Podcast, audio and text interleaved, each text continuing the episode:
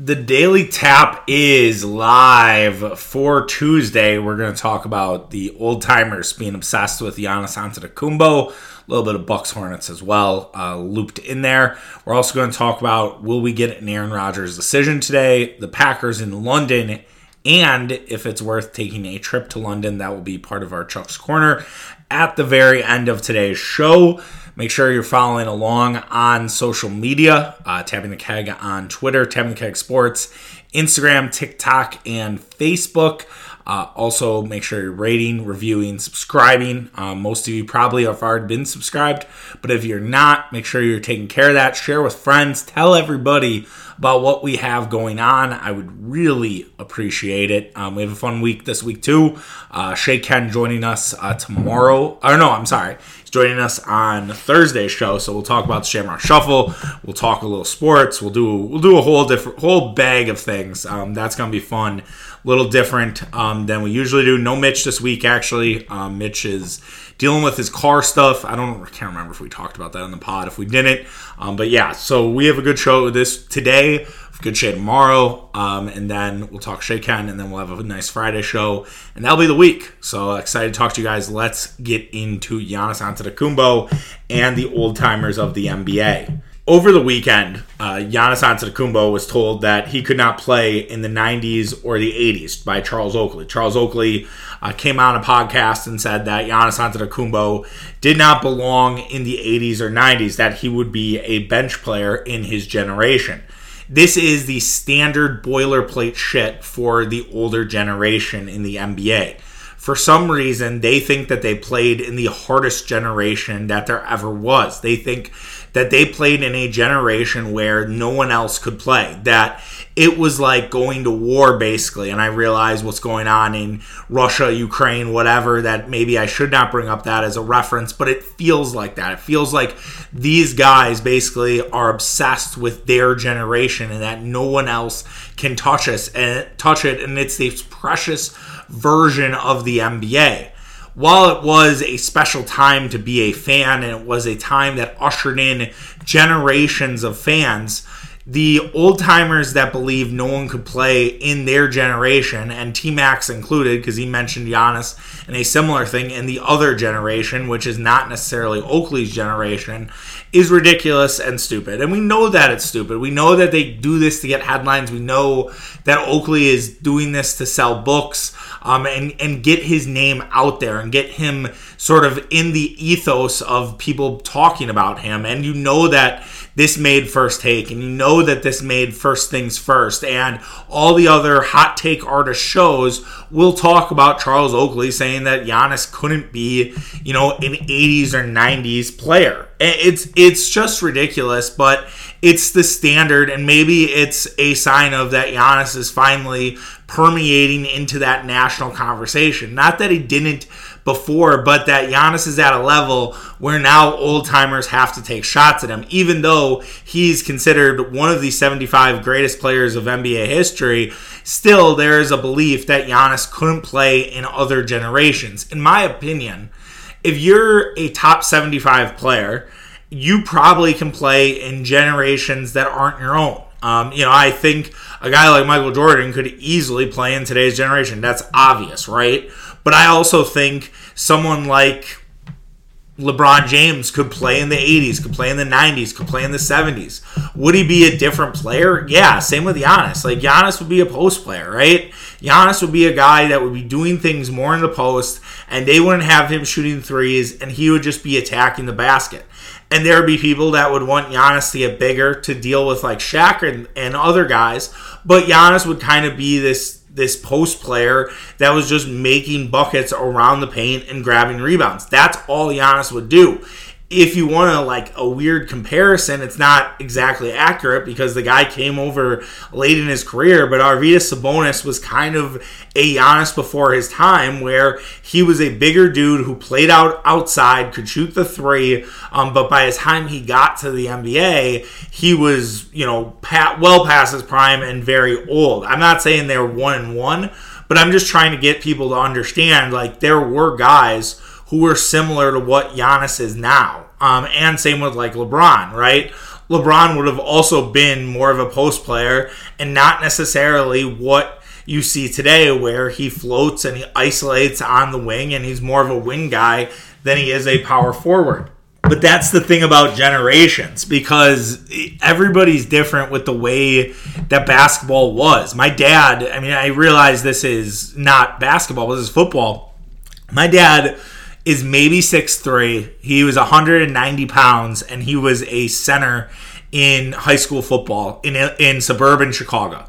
That would not fly today. There is no way that someone could be 190 and play center in oh I'm, and I'm talking football, not basketball, by the way. Uh, offensive line. There's no way that anyone could be an offensive lineman at that size in today's world, in today's generation. But in his generation, they could.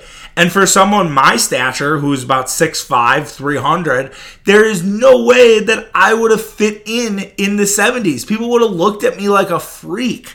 I there weren't people that were that tall. There weren't people that were as big as me. So this idea that like we have to compare generations and be like someone doesn't belong or someone doesn't mean anything is ridiculous. And like if you talk about Charles Oakley and what the player Charles Oakley was, where he's a big enforcer and he's kind of a slow plotter, he would be a buyout guy. What's the difference between Charles Oakley and DeAndre Jordan? Not much, honestly. Like I know I realize DeAndre Jordan has lost a step and he's lost sort of that spring in his in his legs, but Charles Oakley would not really belong in this generation. So Charles Oakley couldn't play in this generation. He'd get run off the court the way that he fouls guys at the lane would be flagrants now, would be hard ass fouls, and he'd have to tweak that part of his game. And there aren't really guys that just get rebounds and an occasional bucket or two. Those are few and far between. And when they do happen, they're kind of phased out. Char- would you really think that Charles Oakley would be part of a playoff rotation? Maybe, but I'm not sure. So this idea that Oakley can run up and be like Giannis would not be a part of our generation or he'd be a bench player is so fucking ridiculous. Like really credit to Isiah Thomas, who I'm not I don't want to say that I'm always an Isiah guy. I don't think anyone really is, but Isiah came to Giannis's defense on NBA TV yesterday. The Bucks were playing on NBA TV, and it, and Isiah comes to Giannis's defense and says, "Look, he would have dogged anybody in the 80s or 90s." And perhaps to Thomas for realizing that Giannis is special, that Giannis would be able to do it all. Now Isiah Thomas would always find a you know moment to rag on Charles Oakley because they were longtime rivals. They still are rivals, so it's not surprising that Isiah comes to Giannis's defense because it's a comment made by Charles Oakley. But still, it's good to see one NBA old timer be like, "Yeah, Giannis is special. Giannis could play anywhere." Now we've heard Char- Shaq's called him the Superman. Uh, Charles Barkley has been very complimentary. Kenny Smith Guys who watch on a regular basis know what Giannis is and know that Giannis could play. But Barkley is not, you know, absolved from this because he's made comments about the Golden State Warriors that I think are patently ridiculous and that are similar to, well, in my generation type bullshit. And so I'm not necessarily absolving Sir Charles of anything here, but what I am saying is that people who watch a little bit more tend to understand the greatness of Giannis Antetokounmpo. I appreciate the motivation for my guy because you know that Giannis is going to use this as fuel and it's going to propel him for the rest of the season. If he needed something to kind of get him going, he needed a chip on his shoulder. Oakley sure as hell provided that. And because of all the attention that Charles Oakley got for this, and this is the danger or this is the annoyance of social media, you're gonna have other old players come out and say the same fucking thing because everybody's going to ask him. I, am just using him as an example. I haven't seen him on a podcast or anything, but like, imagine someone has Mitch Richmond on a podcast, right? And it's like, Mitch, could could Giannis play in your generation? And Mitch is like, no, fuck that, no way. Of course, that goes viral. That's that's a topic. It's like Mitch Richmond agrees with Charles Oakley and and everything like that. And that's how the NBA content machine works.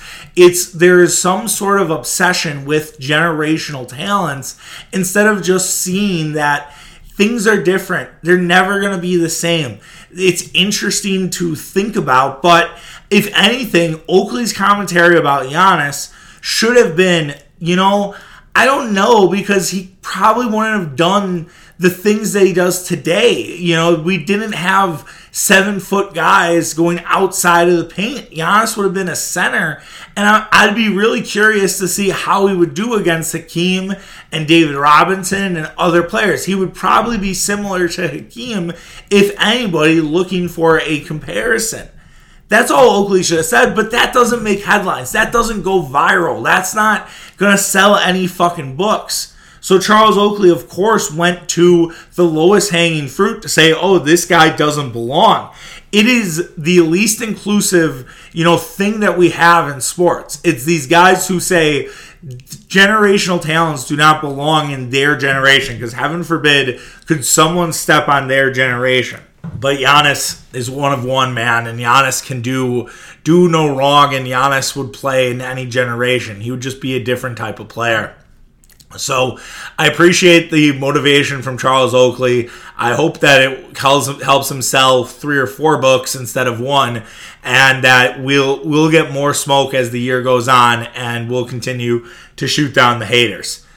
Speaking to the haters, the Bucks shut me down yesterday. Uh, they had a 130 to 106 victory over the Charlotte Hornets. They were very impressive. They were the team that I think we saw in Portland, that the team we saw against the Clippers and the Lakers, that team that we saw for a brief minute came back to life. That was just dominating, you know, from start to finish was really good defensively. I thought the Bucks were just an absolute unit um, when it came to shutting down what the Hornets wanted to do offensively. They had no answer for Giannis inside.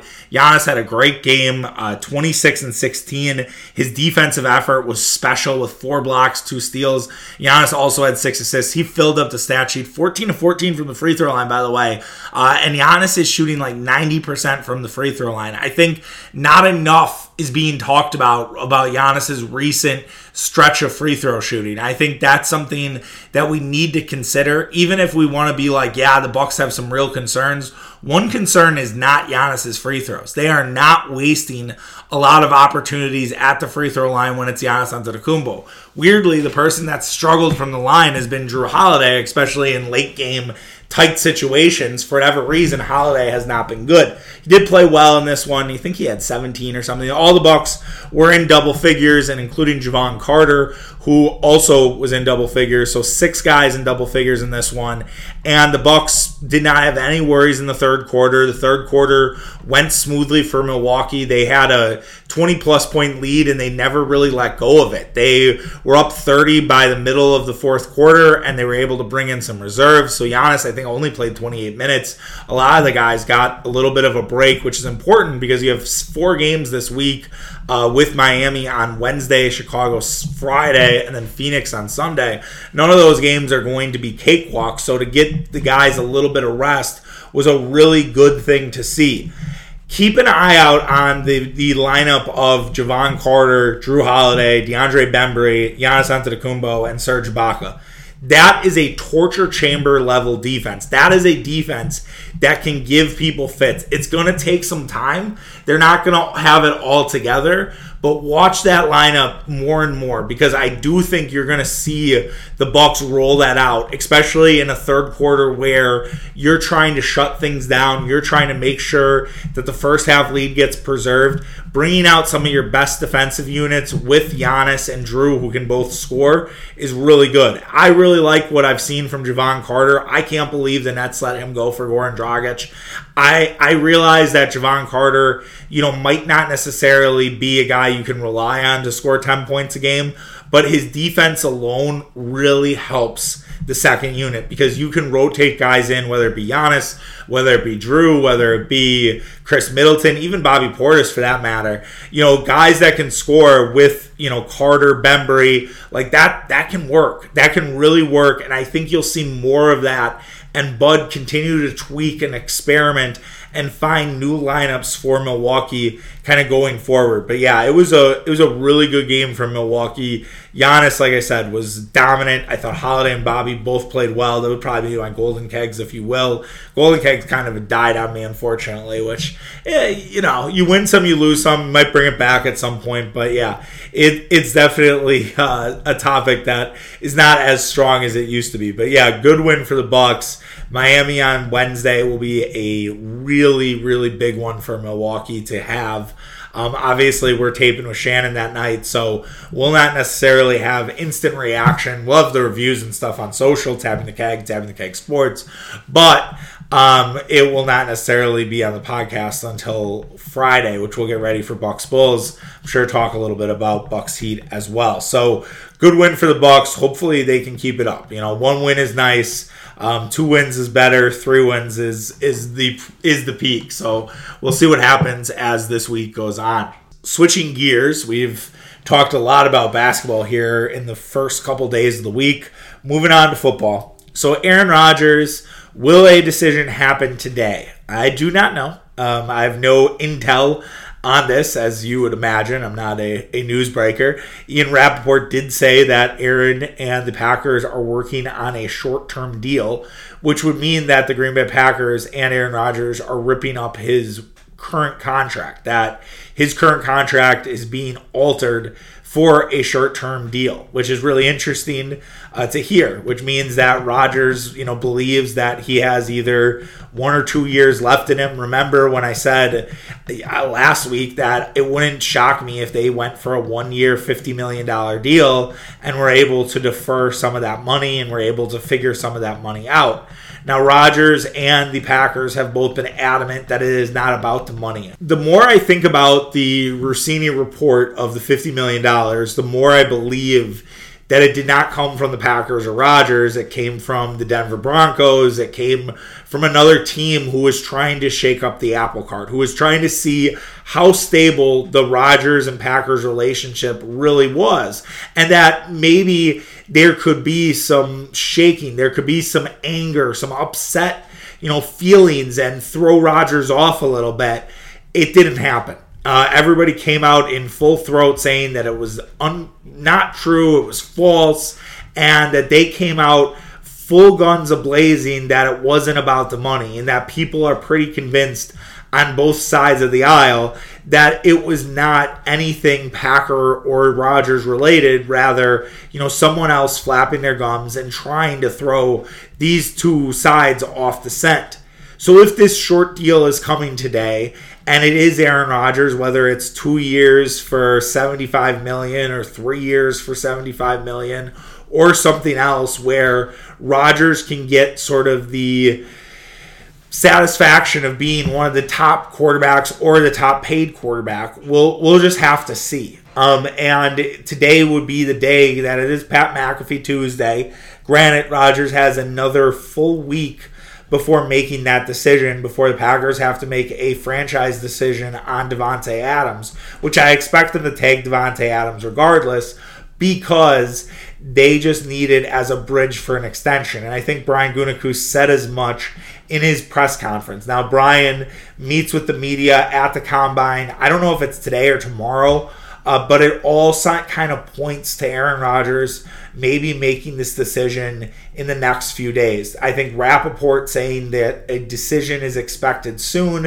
and that they're working on a short term deal was not a coincidence at all. I think that is Rapoport from the Packers saying what he has. I think Rapoport's more of a Packers guy, and that's where you get some of the Packer leaks. Uh, Pelissero, I could also put in that category as a Packer guy versus a Rodgers guy. So I think that's coming from Green Bay to say, like, hey, yeah, we're working on this, we're getting close, and a decision, I wouldn't say is imminent, but it would not surprise me if we have an Aaron Rodgers decision. That's why I didn't lead with Aaron Rodgers because I was convinced that he was going to make that decision today. And I, I realize that people might even be sick of talking about Aaron Rodgers because it's been all we've discussed since the end of the football season and it's it's not really taken a ton of winding roads. I think more and more that people thought about it, the more and more that they heard from Rodgers and heard from the Packers, that it sounded like Rodgers was saying this is way less dramatic than anybody wanted it to be. Um, this is like public broadcasting and not the Real Housewives. I think a lot of people wanted it to be this like Bravo like reality television show between the Packers and and Rodgers, where barbs are being traded left and right, and it just hasn't been. And so maybe again, that was the Russini report coming out was maybe the last gasp of it, where a team was like, "All right, fuck it, we're gonna try to really, you know, make this messy," and it didn't happen. Um, Green Bay and Rodgers are very well connected. I don't make anything of him and Adams not being in the London graphic. I think that was so the Packers wouldn't get dunked on later later in in the year if something went wrong. I'm sure that came from came from top and said, "Look, don't put don't put them in any graphics yet. We have no idea what's going to happen. We want to play it safe." I 100% believe that's what happened. If I'm thinking how social media works and everything else, people went crazy. It became a clicky sort of thing to talk about, but I don't think it was anything worth getting all upset about. So I do believe that today might be the day for Aaron Rodgers, but if it isn't today, if it's Thursday, if it's Friday, if it's fucking Saturday, we'll just kind of roll with the punches and react as, as we will. Um, I think there's no point in trying to guess what, what the contract might be. I think it's really interesting that Kyler Murray is trying to push on the Cardinals to get tr- get his extension early, um, because that kind of changes the game of you know rookie quarterbacks. It's always been that fourth year. It's always been after that fourth year, and Kyler is trying to push it to three. Some people say it's connected to the fact that Michael Bidwill, the owner of the Cardinals, notorious cheap guy, did not want to play the play, the playoff bonus after the, the performance that Arizona put out against the Los Angeles Rams. Now they've Bidwill has said that's categorically untrue and all the things that you would as an owner. But Erik Burkhardt, who represents Kyler Murray and wrote that ridiculous statement to Adam Schefter, which I, like read the I, I don't want to read the room, but but read the room, my guy. Like, no one's fucking reading like eight inch font on a social media post. Like, fire your social media director. Like, let me run your social. All you'd have to do is do bullet points and, like, here's what we want. And it's just three or four big ass bullet points so people can digest it, people can turn it into social. Like it became a meme in its own right. Like that to me, if you let your content become a meme, you fucked up. That should be like a way of life at 2022. If you let your content get to that point where it's a meme, that's on you. So the fact, but back to Kyler, the fact that he kind of wants to shake up their own apple cart and basically say, all right, well, I want a new deal in my after my third year completely changes how people might do quarterbacking in the future. I, I saw somebody, oh, I don't know who it was. I apologize. Someone's like, this could completely change the landscape of, you know, rookie quarterbacks. And they're right. Like this, this sort of changes what we've came, come to expect, where it's like you have this four year window before you have to pay a quarterback. And now Kyler is trying to short shorten it. And guess what? He will not be the only one. You'll see Joe Burrow do this. You'll see Justin Herbert do this. I don't think Tua has the ability to do this because he hasn't been that good, but I do think Burrow, Burrow and Herbert will come to the table next year and be like, hey, we want our fucking money. And we're not going to wait. We want to be paid now. And so I do think that this could really impact the league worldwide if the Cardinals get it, give in. And who knows? We'll see. Um, Steve Keim meets with the media today. Um, so it'll be interesting to hear his commentary. But yeah, this could change a little bit of what they're doing with Rodgers as well. Like Rodgers could see a ripple effect here if Kyler gets the extension before they make make whatever decision they make on Rodgers. And I know Murray and his staff know Rodgers has this decision looming. Burkhardt came out in defense of the quote unquote 50 million to surprise of nobody because again Kyler is his is his represent he represents Kyler. So of course that he's like yeah let's have a quarterback get 50 million. We'll ask for 51 which would be ridiculous and I would never give Kyler Kyler Murray 51 million. I I would have problem giving Kyler Murray 40 million. I I will say this. This will be my last comment, and I realize we kind of went off to you know just more of a national topic, but I, I do think that it impacts Rodgers Kyler's not worth $30 million. To me, Kyler Murray has not proved it. Kyler Murray is a regular season, maybe a bad stats good team or a, a good stats bad team guy. I'm not convinced Kyler Murray can win in January. And if I were Arizona, I would think about it. I, I would I would just think about maybe looking at it and saying, are we sure we want to go down this path? You have Vance Joseph on your staff, who was a head coach at one point, uh, who maybe got a raw deal in Denver. Could you really just say, fuck you both, fire Kliff, name Vance Joseph your head coach, and then go draft, go trade Kyler to like Denver or something, and then take whether it be Kenny Pickett, Malik Willis, someone like that with the ninth overall pick? It sounds crazy to do, just given that Arizona has put all their eggs in this basket. But I just don't know if I want to give Kyler Murray all that money. To me, Kyler Murray is the James Harden of the NFL. I kind of have toyed with that take. I'm going to officially stamp that that is my take. I think he, this is going to be bad for Kyler, for Arizona, and it's going to be Harden esque for the Arizona quarterback. All right, let's move back to Green Bay. Uh, they are going to London. That was announced yesterday, really uh, right after I think I had put the podcast out. Um, and that the Packers are going to be one of the representatives in London joining the Saints and the Jacksonville Jaguars. The aforementioned Arizona Cardinals will be in Mexico, and the Tampa Bay Buccaneers will be in Germany. So, the first time that there will be five NFL teams traveling abroad coincidentally enough, that the NFC has nine home games this year, and four of the five teams are NFC teams. So the NFL has almost built a way to make sure that teams go abroad, and it's basically taking away their extra home game for maybe teams that don't exactly need it. I don't know about Arizona. I guess with the the proximity to Mexico, you can get some of that that share back in.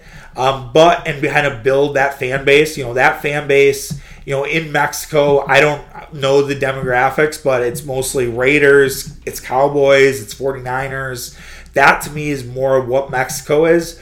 But maybe it's a chance to build that fan base for Arizona and that kind of is a trickle effect to more people attending, you know, in Glendale. So I do think that that's a little bit different than what you have with Tampa Bay, what you have with New Orleans, what you have with Green Bay.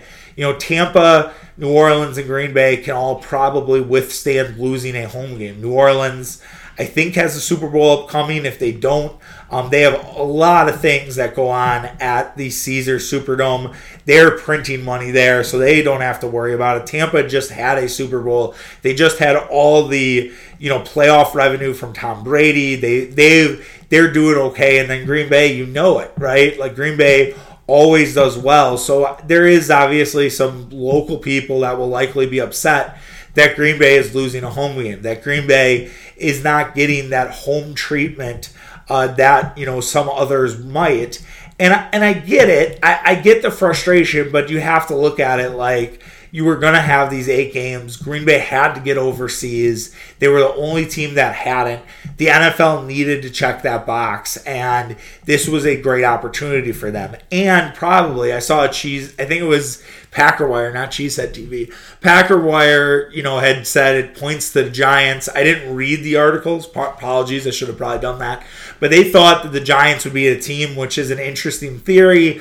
I think that makes a lot of sense that the Giants could be the team, just considering the fact that the Packers play two New York teams uh, this year, both at home. So there's not maybe that excitement there and on the same time the Jets would be a CBS game and so CBS would likely want to keep the Packers, you know, in place and would like to have that game, you know, be there. Now granted they could get the rights to the international game and that could just you know work it work itself out. But yeah i i think the giants are a worthy candidate for this for this game. Obviously travel for giants fans would be pretty easy to go across to london. Um, so we'll we'll keep an eye on what team will be the london representative with the green bay packers. But i'm pretty excited for this game. Not gonna lie to you. I understand that people are upset maybe about the home game but i'm I'm stoked. Like, I think this is going to be a really, really good time. You know, the game will be probably around 8:30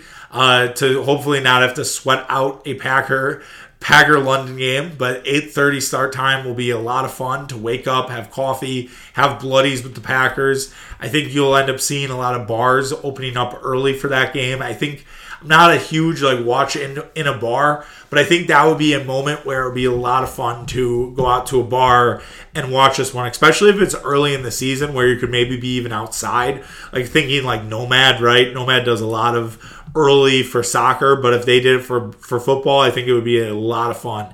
Um, and so I, I do have an inkling to maybe potentially do that. Um, so we'll see. Maybe we'll do some content. We'll we'll just have to see how the year year goes out. But yeah, 8:30 Packer Abe should be a lot of fun. Uh, should definitely be a little bit different than what we've seen throughout our years. This is our first experience with it, and could be a good time versus just the normal run of the mill. And everybody bitching, well, the Packers haven't, you know, they have so many international fans and they haven't got over there. Well, they're they're finally making amends there, and this will probably be the last time they're there, um, unless the response is so good that the NFL can figure out a way to send Green Bay there multiple times.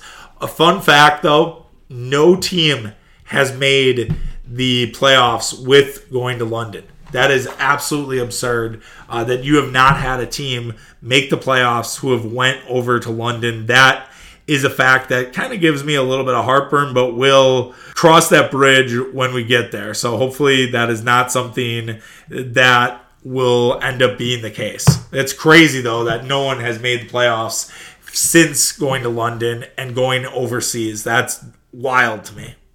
So for those wondering, should we go to London for a Packer game.